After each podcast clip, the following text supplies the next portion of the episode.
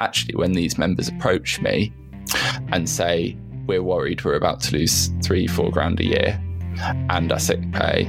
And we're also worried about what these changes mean for uh, good staff who have been here for decades leaving.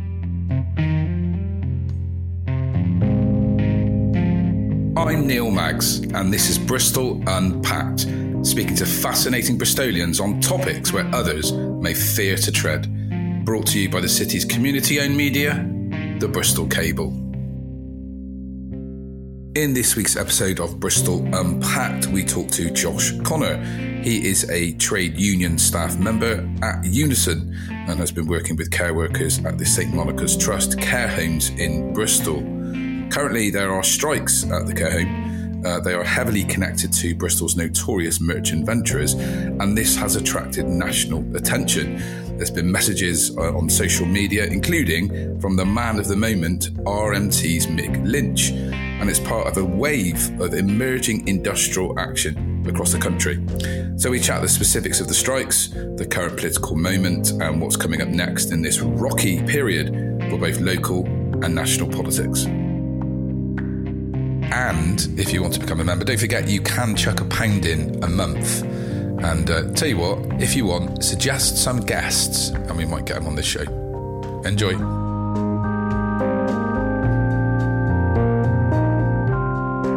For somebody like yourself, how would you politically would you describe yourself? Do you do you have a kind of label? Do you say I am a this or I am a that? Or uh, yeah. I mean, I find I, I use socialist more often than not.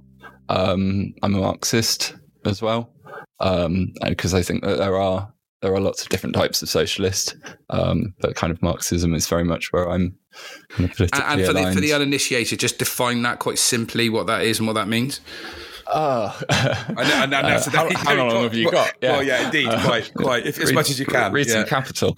Um, yeah, so, uh, well, I'll just kind of give a, a brief. You know, Marx was a, a, kind of economic and political philosopher um, who has, um, I think, some very uh, kind of clear understanding of how value is created by the worker um, and where value is kind of stolen from the worker through um, the the kind of wage system and profit, um, and yeah, basically a, a, a, demand towards moving towards a more, a more communal form of um, social relationship. And I mean, it's sort of uh, what's been quite interesting to me. So, I'm, how old are you, Josh? I am 29. You're 29, so I'm I'm uh, in my sort of early to late late 30s, early 40s, um, and um, I, when I when I was kind of younger, I, you know, there were um, there were a lot of people, I guess, that were uh, who would define themselves as as Marxist, or you know, people that were a little bit older than me that were sort of members of the Communist Party. A lot of them sort of lapsed and then went into sort of New Labour. But what I've noticed with uh, the younger generations, people of your age, say under 30, um, is that there is an increasingly amount of people that identify as being a Marxist. You know, there there is a um, a resurgence. Would, mm, would, yeah, would, absolutely. would, would, you think there is? No, for sure. I mean, um, I was on the picket line on Saturday morning um, with a. Uh, it was actually a, a relative of uh, one of the residents that resides at one of the Mon properties, um, and he he used to be in the Socialist Workers Party back in the day, kind of eighties and nineties, um, and kind of yeah, kind of born up as a Marxist, and it, we were discussing how kind of between then and now there was it kind of all collapsed under Blair in terms of how often and and I guess as, as the fall of the Soviet Union happened and so on and so forth, like those kinds of things very much went out of fashion. But it does seem like yeah, starting with my age downwards even like the the number of young young uh, people coming up with uh, these new ideas has, has been incredible really. Just yeah i thought i was young in the movement. Uh, people forget that about the you know when people when you talk about the um, the, the, the last two general elections, the actual share of the vote, and if you look at the actual voting what you know, which would then under obviously Corbynism and a more a more left Labour Party than we've got now with Starmer, is that the the you know voting under thirties was huge. Um, mm. And consistently stayed at a high point in, in both elections. That I think that there is a there is a um, I mean, uh, young people seem to be far more politically engaged, you know, not just in the protest movement, in, in party politics and in organising than I've seen for a long time. I think you make a good point. I think it, a bit older than me, the older generation than me, so say 15 years older, there's a lot of them, I think, I think you're right, with the collapse of, of, of the Iron Curtain, kind of uh, that, that sense of, utopia was was the bubble was, was burst and, and mm. I hmm. think what often happens um, like ex-smokers really, or even um, I don't know, sort of Eric Clapton. He's a, you know he's an ex-heroin addict that apparently doesn't let his son drink Coca-Cola. So what a lot of times, lots of sort of lapsed communists go to the other extreme and have become sort of evangelical new Labour centrists. I mean, if you look at that that new Labour uh, inner circle, you know, an awful lot of them, you know, Charlie Whelan, Mandelson, they were all ex-commies. Yeah. Um, so that happened politically, but I also think I also think culturally. So my generation I was the kind of rave generation, really, and kind of you know euphoric, unifying sort of drugs were, were around and music and and and sort of opting out for an alternative lifestyle or kind of overcoming that stuff rather than politically protesting and engaging uh, with the system. Uh, which which you could say is a good or a bad thing, you know, depending on your perspective. But there, there has been a huge increase. I don't just think in terms of environmental, politically. I, I used to moan that, that, young people weren't politically engaged, whereas I don't think I've seen a generation um, in my lifetime like this. No, no, absolutely. And I think like it brings me back to that word radical a little bit. Um, you mentioned Corbyn, and certainly within the UK context, I think that the ideas although I wouldn't actually put Corbyn's ideas as necessarily that radical in comparison to kind of what could be proposed. Um, that for a lot of people, they're incredibly radical. They're, they're very much outside of the norm, right? Which is like not what the kind of centrists are offering. It's more of the norm, but like much more of the norm, um, or more of uh, particularly the you know the nineties, um, where the radicalism of of Corbynism, as as limitedly radical as it was, kind of did give people a picture of an alternative to a kind of failing capitalism, uh, and we were very much in that kind of late stage of of capitalism completely not not succeeding in what it was designed to do. Say, say you are somebody who's on, on the left of, of politics in this country, you might be a bit cynical and skeptical of um, the direction of Labour Party now. So you might be thinking, "Oh, sod it." Um, let's go back to protesting. Let's go back to direct action if we want to, you know, create real change because it isn't going to come now from a Labour government. Even yeah. if they get if they get in power, would, would that be the thinking a bit? You think? Certainly from some. Um, in terms of like, I I would take protest and direct action to be useful, but have limited use. Um, and I think it, it, should be kind of considered and deployed strategically.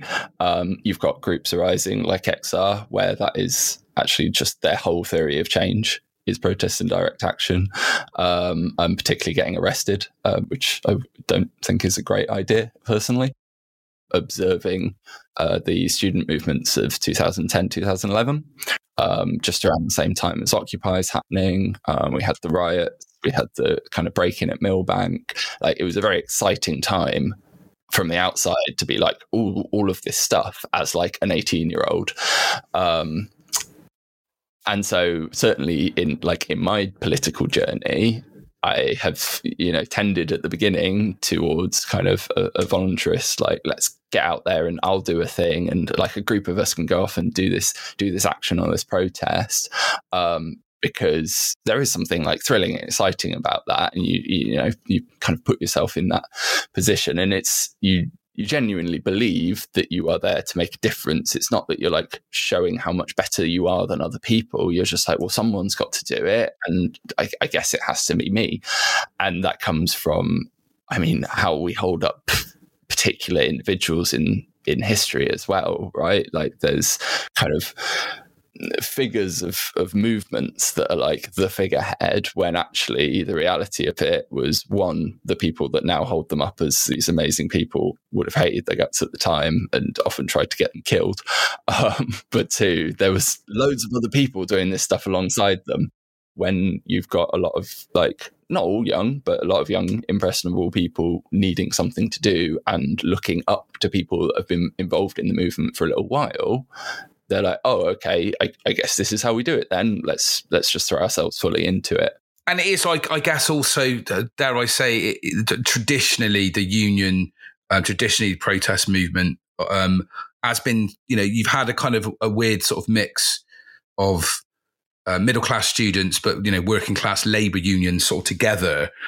When you see Extinction Rebellion, it kind of, I, I mean, it, I think it polarizes. I'll, I'll ask you this because I guess you sit between the two, but a lot of sort of old trade union sort of guys I know are quite cynical about Extinction Rebellion, or that, and and they they almost seem quite cynical about some of the new unions because they're not labor movements.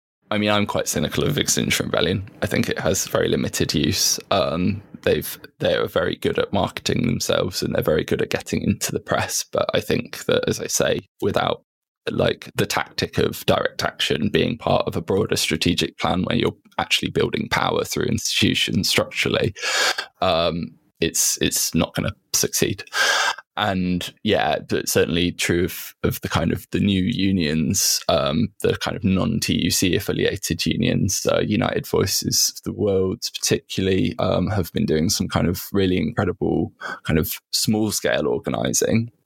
Um, and getting wins and seeing kind of quite impressive wins for particular workplaces. There are I think, structural questions within the way that they organize of of whether it is scalable. So I kind of do understand like the old trade union way of like how is that going to work?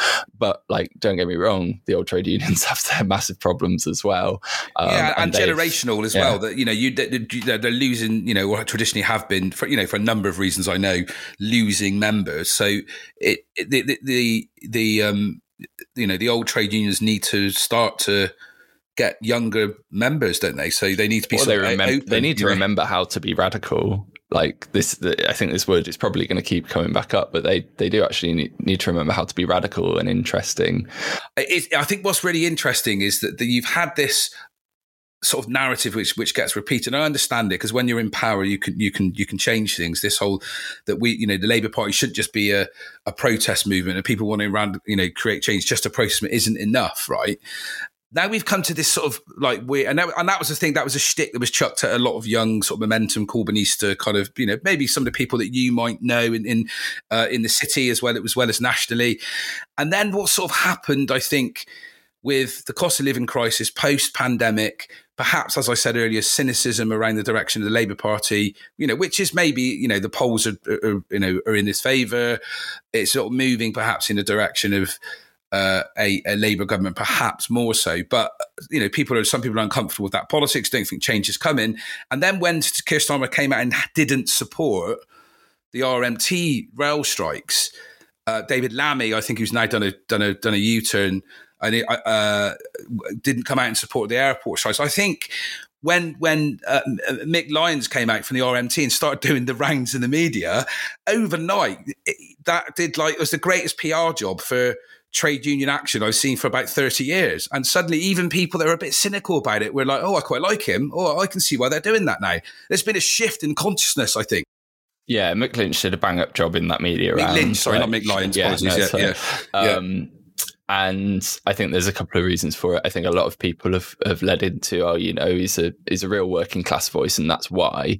And I mean, I've I've done media into like soft media interviews before they're just hard to do. Like it's a lot of practice as well. It's not just about being an authentic voice. It's like knowing what you're going to say, sticking to it. Um, and he's clearly done that incredibly well. He hit his lines, but not only did he hit the lines for the RMT, he hit the lines for the movement as a whole. He hit the lines for workers facing a cost of living crisis and connected the dots for people. But I kind of think in terms of the you know the PR game, um, I think I think the RMT won that and I think yeah. brought a lot of people with them. Absolutely. And see, I I actually had this conversation with someone today um, who I have a number of disagreements with on, on political questions. Um, but we were talking about that exact thing. And uh, the guy I was talking to was saying, well, actually, I think um, Starmer has his finger on the pulse. You know, he understands, he understands the, the view of the nation. Um, and he actually thought that it's the correct, like, not that it, it, politically is the correct thing, but in terms of like strategy, yeah. most people want, yeah, yeah, yeah what most people want is for Starmer to hold that line, which I I found incredibly like surprising, given that one, yeah, it seems quite obvious. Like, I don't think it was just the media class that turned on that line. I think there was a genuine kind of surge amongst the the feeling of the country that that was not expected and not what we want. Um, and not only that, if you have a look at um, other kind of people who tend to be uh, positioning themselves to to take up higher positions, like Wes Streeting, let's say, um, he knew. I think he knew better than Starmer. Yeah, yeah, good point. Yeah, yeah, yeah. Because yeah. he was out you know, I spoke to him on the on the TUC march on the 18th of June. He was out marching with the trade unions. He was kind of he's been very visible recently. Even Mayor Marvin Rees was down at the Bristol Temple Meads with the RMT. Yeah. Okay. So so on on the protest kind of stuff and on trade unionism, this is like effectively your job. Your full time job is a a, a um, your union staff at Bristol Unison. Yeah. Um, a lot of people kind of when they think of unions, I think they think like a rep, uh, you know, a union rep at work. But somebody like yourself, what what what kind of things would you do as as a full time union staffer? Um, so I think it's right that people think of the union rep at work. Like that is my ideal situation for a union. Um, we have massive unions in, say, Unite and Unison, particularly, where we've got so many thousands of members. Like our branch alone has nearly 5,000 members in it, right? About half of them are council workers. Council workers have a number of reps between them. There's, you know, discussions that go on between the unions and the councils. There's kind of an ongoing relationship there. The other half of the branch, out in the voluntary sector, private social care, uh, school support staff in academies. And for a lot of them, they don't have a rep in their workplace. Um, we don't have an agreement with the organization to you know have negotiations and so on and so when they need support and help where their rep would be typically that's where myself and I've also got my colleague Steve Mills, um, who uh, does the same job as me within the branch. So we do we do do a lot of the kind of stuff that you'd want a rep to do. Um, we do the individual representation, grievance disciplinary meetings, but also the kind of the, the freedom that we get as, as kind of branch organizers is obviously we can move between workplaces in terms of where our focus is. So, what I'm kind of tasked to do is find people who would be and want to be good reps, kind of support them in kind of coming into that position. Obviously, they get training through the union, but a lot of the time it's about uh, a bit more of that kind of handholding, nurturing at the beginning. And there's a lot to learn about how we engage with our colleagues around us around stuff around trade unionism, um, particularly in sectors where that hasn't historically been uh, the culture there. Um, so obviously we'll, we'll, go on to talk about the care sector particularly, but it, there are massively industrialized sectors in the UK um, with very strong trade union membership and you know a plethora of reps and for them they uh, pretty much managed to kind of run through elected uh, positions like reps and then regional organizers that are elected and so on and so forth and then for some of the unions it it just can't work like that because of the way that they've been set up um, but it is really important to like support uh, and kind of mentor new reps. One, so they don't feel like they're going to screw up how, someone's do I, individual. How do you identify people in, in organisations or sectors? So, uh, more often than not, it is people kind of putting themselves forwards. If there's a collective issue, if we kind of have a couple of members or like a number of members in an organization. This is obviously what happened at St Monica Trust. We had a number of members. They say, a couple of people send emails in saying, "Oh, there's things happening. You're my union. Can you help me?" And we have a look, and we're like, "Right, well, haven't got a rep there, so I guess that's my job."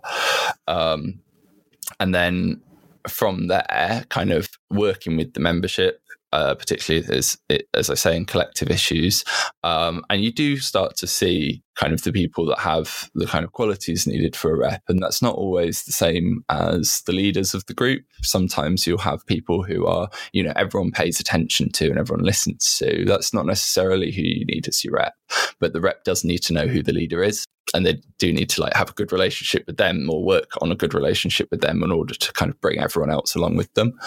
Um, but really, like you know, depending on what the workplace is, it can either be a lot of work or not a lot of work. And really, uh, you know, the best rep is someone that's dedicated to making theirs and their colleagues' lives better through trade union organizing, like understanding that their powers together. Your trade union um, is kind of it wasn't traditionally seen uh, as that left, was it? But since you changed the general secretary, Dave Prentis, the former general secretary, would be seen as quite sort of centrist. Now you've got a new general secretary, Christine McKenna. Is that as I pronounce it? Right? McKenna. She is an ex. She's an ex-communist party member. So, so is, they sort of shifted politically uh, a little bit the union. Um, I'm going to hold off talking too much about the uh, the general secretary of the union that I work for um, and her personal political leanings. Um, I actually I actually don't know loads about like the individual secretaries that have been there. I know what other people have said about them, but I like I don't know their their personal histories. Um, I do know that there is a bit of a power struggle happening between what many in the union see as the kind of left wing of the union and Christina at the moment. So arguably there is there is a left group that is you know they currently hold the presidential position um, within the union. Um, it was Paul Holmes. Uh, it's now someone new. I can't remember their name. They just got elected at conference. Happened a few weeks ago. Um, so there is there is still yeah, uh, whether she was more left than Dave Prentis or not, there's certainly still a kind of left contingent that would would like to see the union doing more. Um, oh, okay, she's not left enough. yeah. okay. Okay. Um, it, is, it is the biggest, uh, largest union in the UK. Unless we'll move on to the um, uh, care care workers. So you you there are you know most of the I think um, the majority of of care on the whole uh, across the board except sort of social services is sort of farmed out to private and third sector now, isn't it? Yeah, yeah, absolutely. Um, the number of kind of council run um, social care services is been cut to the bone. Um, and uh, certainly within Bristol, we've been fighting the kind of uh, to prevent the cuts to the remaining services. Um, stuff like South Bristol Rehab Centre. Uh, there was kind of a big fight about uh, just around the time of the budget, um, and they were looking at outsourcing um, uh, Concord Lodge, I believe, as well. So there are a couple of like remaining bits, but absolutely most of it is out in the private sector um, and just kind of uh, sometimes joint funded between the health service and and local government for individuals' care plans, and sometimes just completely privately funded, um, depending on you know what people need and and how wealthy they are. And there is a, I kind of seen this sort of crisis in social care, kind of um, nationally and locally.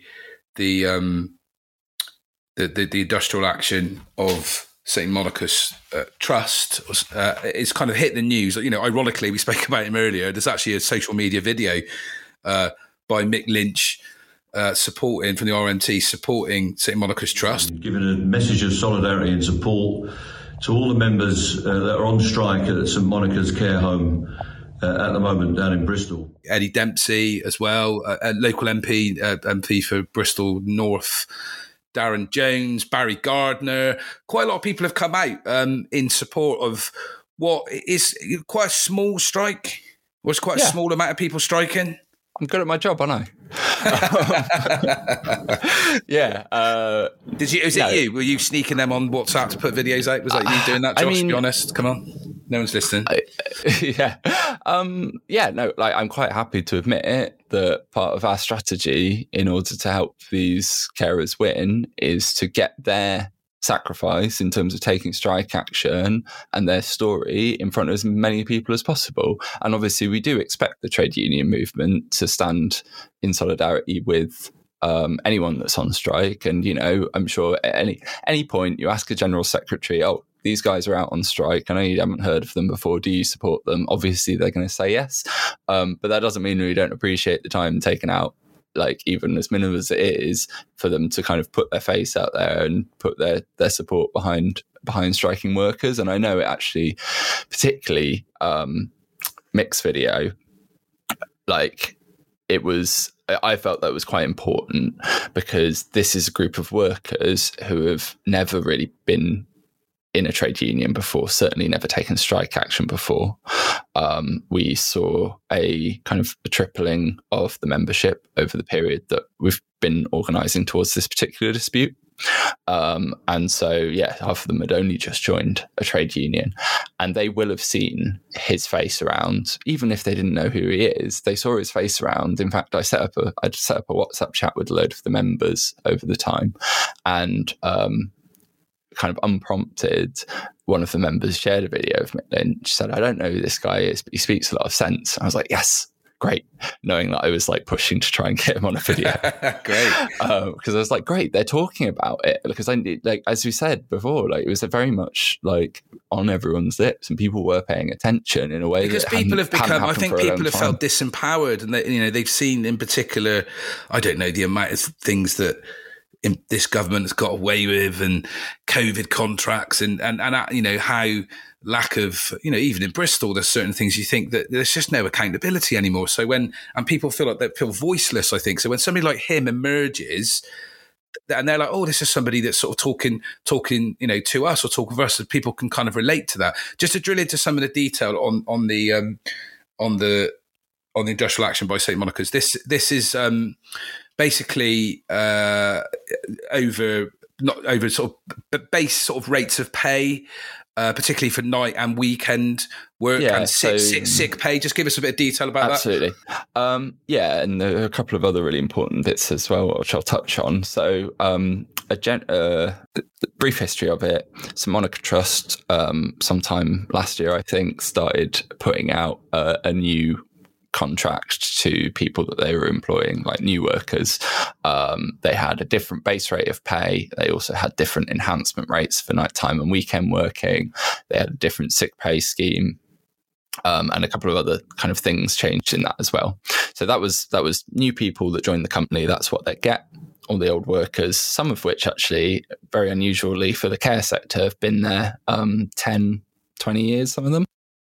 They then offered it out voluntarily to the existing members of staff sometime like last Novemberish, um, and said, "Look, some of you will be better off, some of you will be worse off. Here's you know a broad calculator if you want to have a look and work out what, what you want to do. But if you want to voluntarily sign up to the new contract, uh, go ahead. That's a perfectly acceptable way of of doing things, right? Like." Absolutely, people can have a look at deal and make a decision whether or not they're going to take it. Um, and so some people signed up, lots of people went, yeah, no, going to lose out a lot, lot of money if I take that, not going to change. And then around about um, February time, that's when our members got in touch with us saying, uh, the trust have told us that there's some changes on the horizon. They haven't said what they are. They're asking us to kind of employ, uh, elect employee reps and um, help.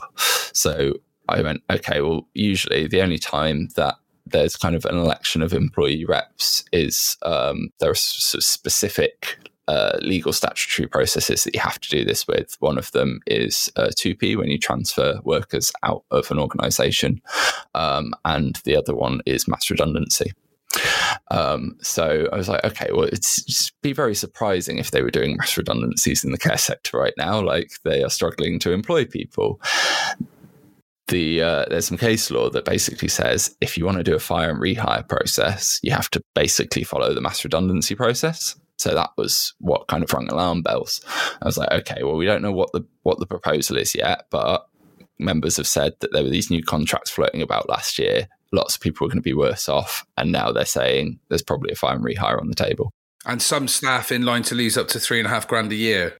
Yeah, yeah, and I mean, don't get me wrong. I've actually seen way more than that. Like you all have seen in various of, of the press and press releases, the numbers changing. It's actually been kind of kind of quite hard to like get across. I've I've been trying to get across a reasonable number uh, based on like an average. Some people are losing two hundred quid. One woman losing five and a half grand. So like there's so one, and, and one in four. There's 500 care home staff there, and one in four are facing uh, potentially up to 13% cuts on their salaries.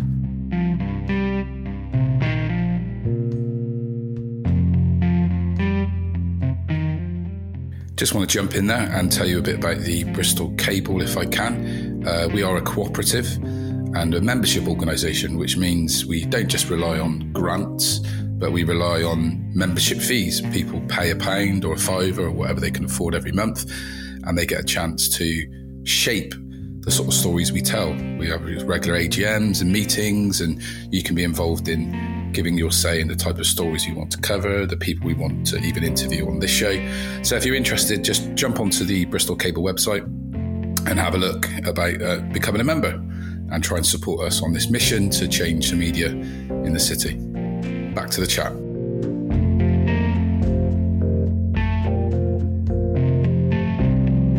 There has been some pushback from the from the organisation I want to see what you say to this. Yeah, the CEO of the trust, who incidentally earns 200 grand a year, said among more than 500 colleagues who work at trusts care homes, this strike action is only supported by 64 individuals.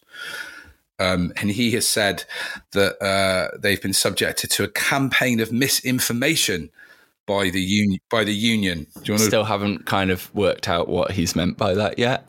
Um, so I think one of the things that one of their main lines is they're saying no one will be worse off. We've never wanted anyone to be. He's, he said this to the BBC. No, we never wanted anyone to be worse off um, from the beginning of this process. Now I can tell you for a fact that's not true because at the very beginning of this process there was no hint of pay protection in there uh, proposals. Um, I've had one meeting with uh, H- the HR director, called Julie Hayden, uh, along with some other unions. And in the emails beforehand, she was very clear that it was not to be a negotiation. She was only there to provide information so that we could advise our members. And I went in and went, I know you've told me this isn't negotiation, but the fact of the matter is I'm uh, here to negotiate. So uh, this is, you know, I, I was, I'm going to put across our views, um, and you're going to have a problem if you don't take them into account. And one of the things I said was, it's it is perfectly normal for organizations to go through a, a, change process and sometimes they need to revisit terms and conditions. It is not normal for that to happen and there to be no hint of pay protection at all and to just suddenly cut people's wages. I'd be expecting at least three years of pay protection. And she was like, well, we're not doing that. So that was the first conversation and only conversation we've had directly, apart from some some email exchanges in which they've continued to refuse negotiations. Oh, they've refused negotiations. Yes, yes, okay. repeatedly. So these statements um, are going through the media, then. Yeah. So yeah, so I had that one conversation with the HR director, and then uh, shortly after, let me have a look. I think I got the date here. Um, so I think in May, so that was probably back in um, March or April, I had that conversation. Then in May, they announced that they would be offering one year's pay protection for colleagues. So anyone who was going to be worse off under the new terms would get one year's pay protection. Um, but there's some caveats to that, like they'd also cut some of the hours, and it wasn't going to protect their pay based on number of hours, um, and so on and so forth. So is it, it, it actually really true when they protection. say when they say there's a um, all all staff are given a four percent pay rise? Rules have, have been given a so this year. Is that true? Is, yeah, so my understanding is in April, uh, they issued an, a non negotiated, you know, they just decided the number um, which is not, I think, how pay rises should be decided. They should be negotiated with staff. But they issued a 4% increase to the base rate. So the way that staff there are paid is there's a, a, a base rate and then there's an enhancement rate if you work nights and a different enhancement rate if you work weekends. That's like historically been what, it's, what it is. Um, so they issued a 4% increase I believe, just to the base rate, um, which means that for some people, their average wages didn't go up by 4%. Um, and they also had to shove some of the lowest grades up to meet the national minimum wage, uh, or the national living wage, as it's now called. Um, so they made that change. Uh, in April, despite having started this process in March, um, which confused everyone because they'd already put I out see. what so the new were rates below, were. were. Okay, so they were originally below the real living wage, and then they've had to push it up to, to that base rate? So yeah, two things. They the uh, so it's the cleaning and catering staff primarily that were below what the new national living wage is. So the minimum wage for those own, uh, uh over the age of 25. So uh, it's now nine pound fifty, and they were on nine pounds fourteen. Um, so that had to go up anyway. Uh, and then they, yeah, as I say, there was a four percent increase on the base rate, which, frankly, when we're seeing ten percent um, inflation at the moment, is a cut to real wages. So, not, so strike not action is happening. It's happening. Yeah. It's planned. You started that. Yep. so we actually had day three of the strike action today. In our money, our pay, reducing hours, reducing hours. And what made you decide enough is enough? I think they've taken so much over yeah. the last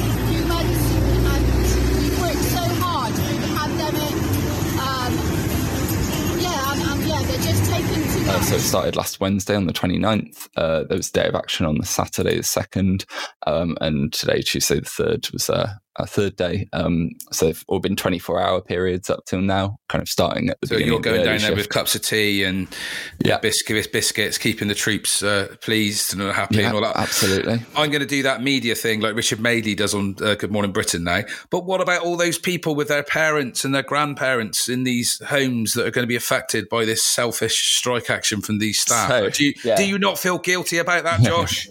um, no, not at all. So, uh, obviously there's always a question around you know the impact of strike action when there are humans being directly kind of cared for. Uh, it's going to be the question with nurses doctors care staff. Um, and it's not you know it's not one that unions take lightly either um, primarily because unions are made up of the workers who are caring for these people. Um, like i think there's there's this tendency to describe the workers and the union as these separate things and they're not. Like i've i've kind of uh, been tra- obviously again trying to kind of give this information to brand new trade unionists. Um, well, well, and, and, that, and, that's an interesting, that yeah. I mean, and also they're new. You know, some of these people are new to being in a trade union. So, are you not, you know, as a you know Bristol transformed hard know, leftist, hard leftist, uh, you, are whipping up these people to to be radical? Yeah, uh, I mean, I, I think there's say, yeah. like there's a need to be radical. I'm I'm unapologetic about a militant union strategy. Um, I think there's there's often I was having a conversation with an old man outside one of the pickets today who had come to meet meet the uh, partner of one of the residents who was residing in the care home, and he was complaining about uh, you know like Mick's not right, and the power of the unions in in the miners' strikes was a problem, and you know it's it's good we're not there anymore. The three day week and all that, yeah, yeah. yeah. Um, and I was like, well, you know, I, I am not necessarily going to agree on that, but frankly, you've got nothing to worry about right now because the unions are nowhere near that strength. So I, I, I have no apologies to make about a militant strategy when everyone's so weak. In 1979, 50, 53% of workers were union members. Um, and I think now it's fallen down to about, it's, it's about 20% now. Yeah, sounds about yeah. right. And, um, um, but you know, so yeah, we so this whole about thing about care. holding the country to ransom and all that kind yeah. of stuff, it, it, it's on a it's on a, you know, it's on a different level. This is about workers you know, and, and Mick Lynch, sorry to keep sort of putting him on a pedestal all the time, sure. bang that drum effectively, which is that, you know, workers' rights and pay has been gradually eroded and eradicated for the last 30 years, year on yeah. year. And, and, and, and there is a base of people that have felt utterly powerless dare you say part of the strategy was to take away the power of the unions, make being in a union not so enticing. And I think whether perhaps there is a sea change happening now, perhaps there are people are thinking this is this is where our interests, or this is where um, you know the, the un- a union is where people will be concerned about our own interests. Yeah, absolutely. And, you know, I, I want to come back to that question of like, what about the people being cared for? Because it's a really important one. Um, and it's a really important one to our members actually. Um, but yeah, I think that that you know there's a lot of reasons that the unions have been defanged over the years, um, whether that be the leadership of themselves, their relationship with the Labour Party, or actually just the employment laws that we have in this country. Like I'm studying employment law diploma at the moment, and it's it's shocking how restrictive the laws are on trade unions taking action. And I think is instructive how difficult the Tories made it, particularly in the 2016 Act, but frankly, you know, before then, um, and Labour to an extent as well, how difficult they made it to take strike action. And that's because it works. And it is actually a balance of power. Um, it's a balancing of power between the workers and the bosses. And the bosses who own the things and own the companies and own the capital have loads of power through their ownership of capital. And the workers only have each other.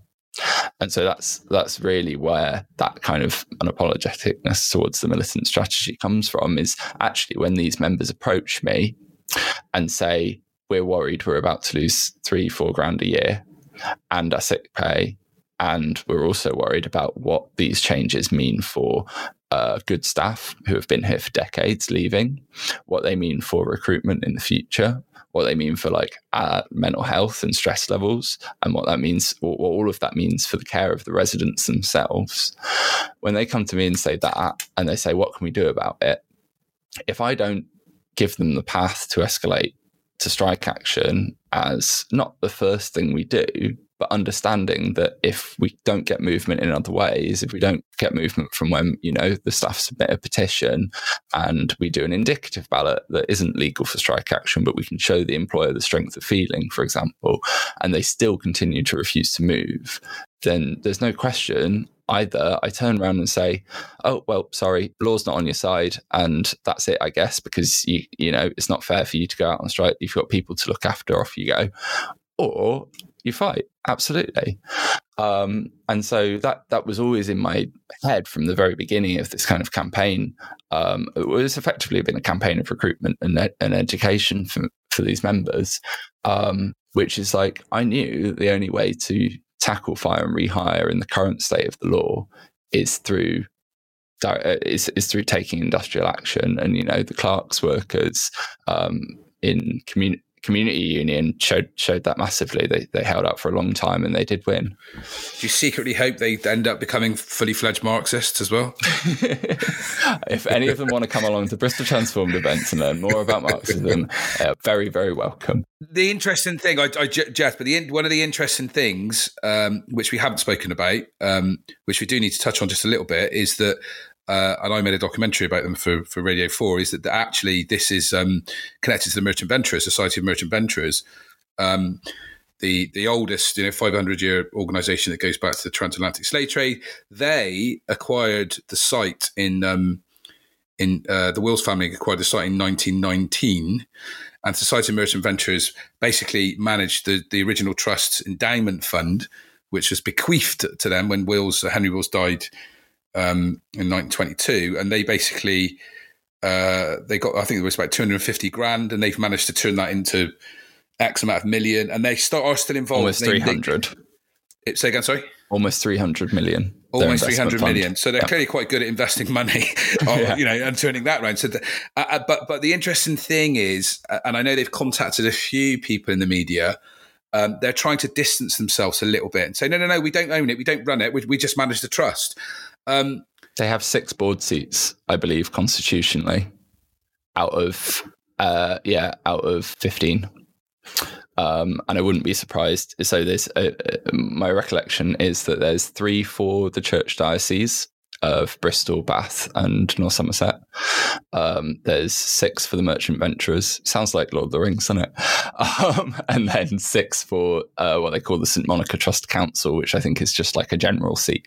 But I also wouldn't be surprised if some of the St Monica Trust Council ones were connected to Merchant Venturers in one way or another. Um, Have you um, had any dealings with them? Are they trying to kind of are they sort of in the background, sort of get their hand in this, or, or, or uh, not? No, no, haven't had. I've been trying to kind of find ways to contact their trustees are listed on their websites. Um, I've I've mapped out you know where the trustees are from and i've found the six that are merchant venturers um, so like they're definitely there they're definitely making yeah and decisions. it's not kind of good look for them because uh, the interesting th- obviously they you know they've come in for a bit of a kick in post sort of colston and they're very much in the in the spotlight now and are, are on a sort of damage limitation pr exercise a little bit um, and this sort of this is sort of they, they do champion the, the St Monica's Trust on, in all their literature as as, as it's something their that main they do. charitable arm. Yeah, I- as far as I understand, it's their main their main charitable output. It's probably where a lot of them funnel their their philanthropy. Yeah, exactly. When I and when I asked directly, uh, Gillian McCann, who's who was the former master, it's now James James uh, Freed, but she was master at the time. You know what sort of charitable stuff they're involved in. The St Monica's Trusting, alongside some of the school stuff, was what was pushed forward most. So it's really interesting now that the strike action, they're kind of saying, no, no, no, we're not really involved in it. I had a I had a manager kind of come out. I I don't know his job title, but I believe he was a senior manager. Kind of wander out onto the picket and start taking some photos on day one, um, because I think they were kind of they were quite.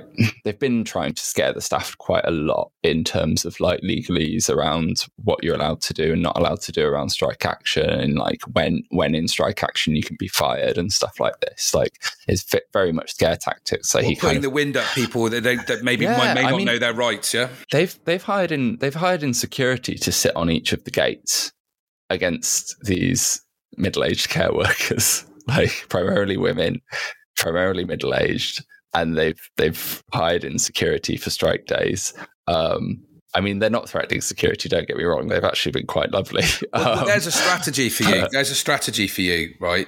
Okay, is that uh, often security get called into these things and events. You should go on a real drive to recruit security Oh, yeah. guards into unions.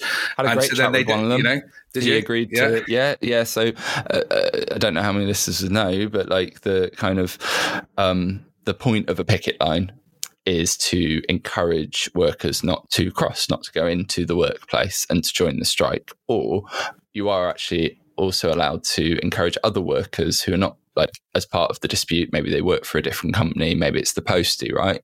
You can encourage them not to cross the picket line as well.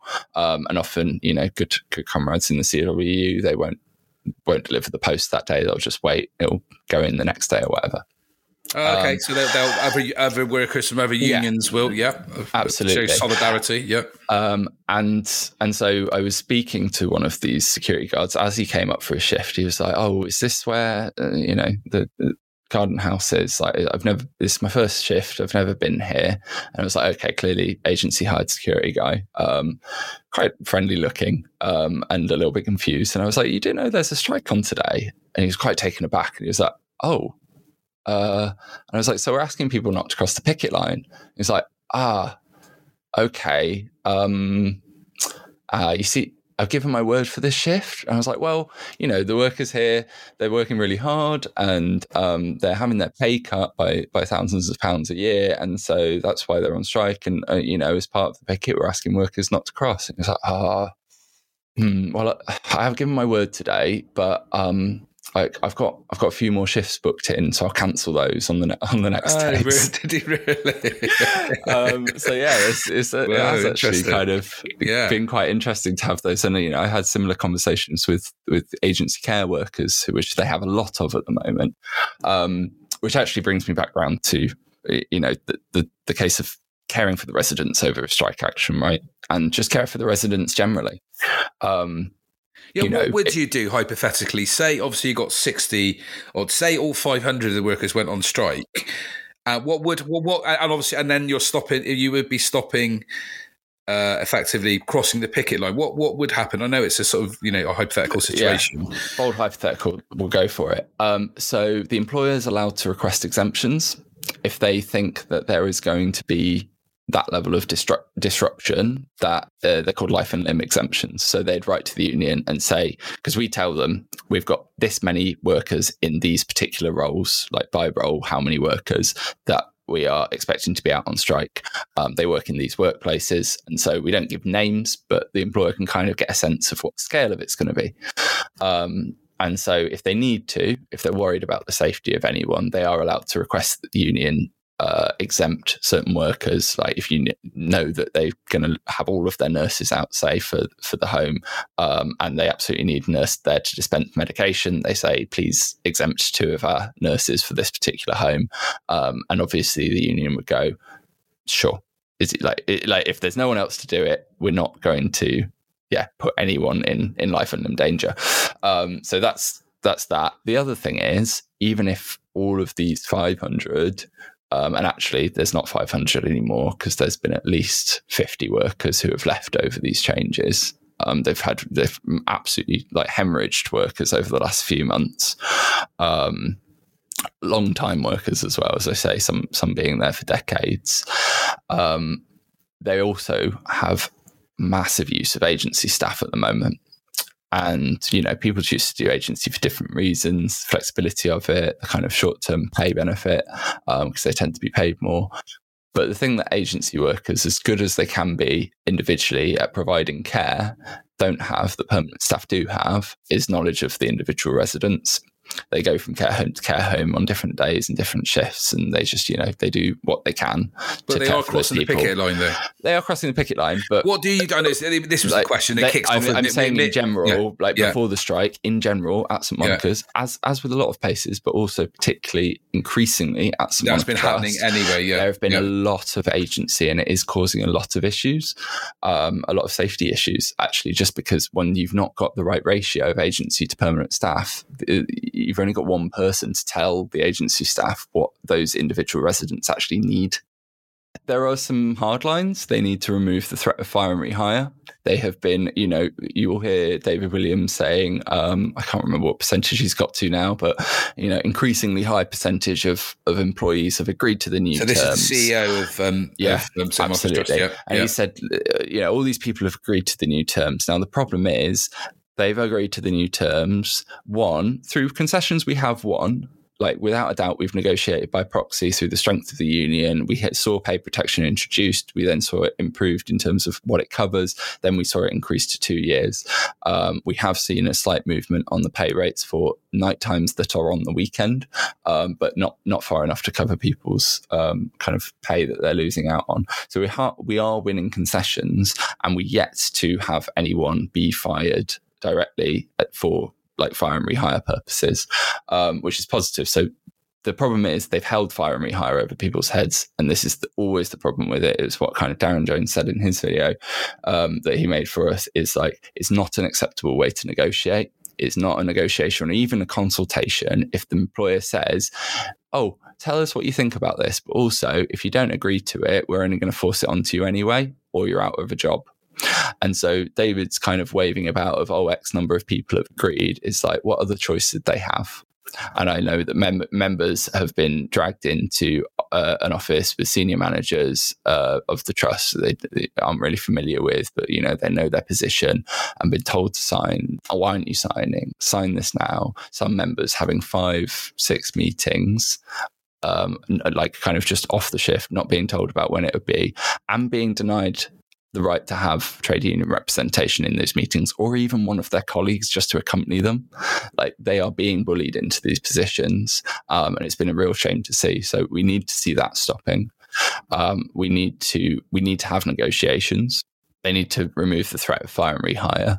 Those are like our three red lines. Now, there are obviously more things we want, but I also do want to, in the negotiations, understand why they're making these changes in the first place. Because so far, I've heard a number of different reasons from them, and none of them really work out.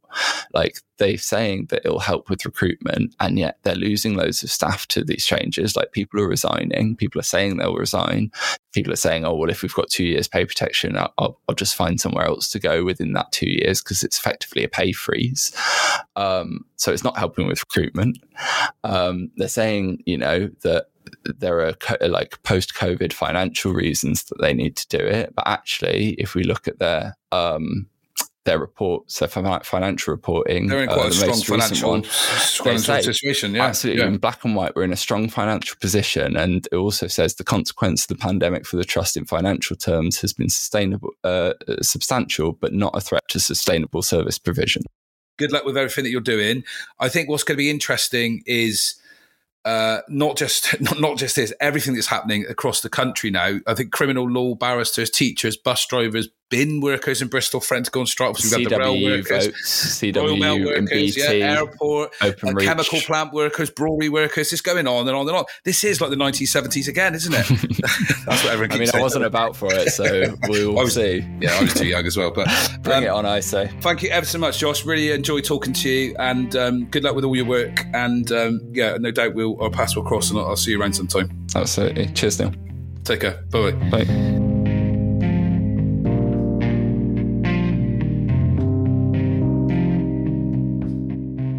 Many thanks to this week's guest, Unison staff member Josh Connor, and we'll be back next week with a brand new guest and another fantastic topic.